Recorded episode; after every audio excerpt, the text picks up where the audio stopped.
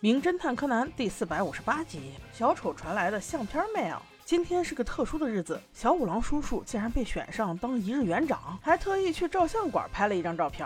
在照相馆里，他遇到了三个穿着奇装异服的人，一聊天才知道他们是过来借衣服的。其中有一对年轻的男女，他们今天要订婚了。他们的同伴觉得应该开一个化妆 party 来庆祝一下，顺便也要庆祝一下刚才的劫后余生。因为在今天下午三点多的时候，竟然发生了地震。虽然震感不是那么强烈，但也是吓人一跳啊！现在正好是四点半的时间，老大给他们发来一条自己的小丑装扮。哎呦，不错哦！再想想有好吃的，都有点迫不及待了呢。他们三人选好衣服之后，一起去老大家开 party。小五郎从头听到尾，觉得这个事儿跟自己也没啥关系，祝福了一下新人百年好合之后，就带着柯南走了。不知道哪发的慈悲心，说是今天想请柯南吃个好吃的，谁知受伤的永远是柯南呢？好吃的。没没吃上，倒是陪小五郎玩了一下午小钢珠，自己光剩匍匐在地上捡钢珠了。不知道的还真以为小五郎是亲爹呢。就这样，一下午时间把兜里的钱全玩完了，俩人饿着肚子往家走呢，竟在一个巷子里发现了木木警官的车，那还能阻止住柯南饥饿的心？刚上去一问，便大吃一惊啊！这不是下午遇到的那一对儿订婚夫妇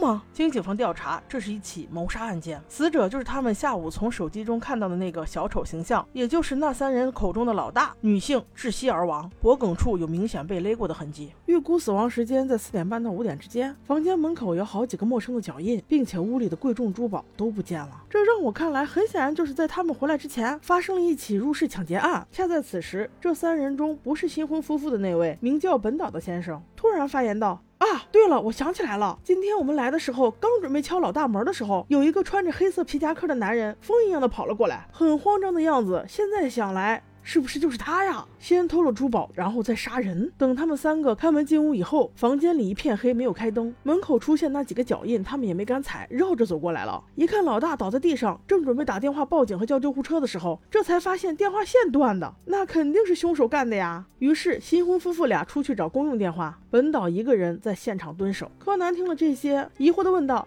大哥哥，为什么你们三个人都不带手机呢？本岛回答的游刃有余啊，因为我们老大最讨厌开 party 的时候带手机，所以我们三个人全部都把手机寄放在照相馆了。我觉得这个借口实在是太牵强了。你说工作时间不带手机是对的，你们是开 party，不让用手机是不是很过分呢？正在此时，高木带着一个穿黑夹克的人来了，三人一看，异口同声说：“对对对，就是他！”而且警方在他的身上也搜到了珠宝。木木警官问他：“你是怎么逮到的？”高木却说：“就在前面的小公园，看见一个穿黑夹克的人鬼鬼祟祟的，坐立不安的，于是就带了回来。”那你这不合理吧？他要真的是杀人抢劫，能在小公园等你才怪。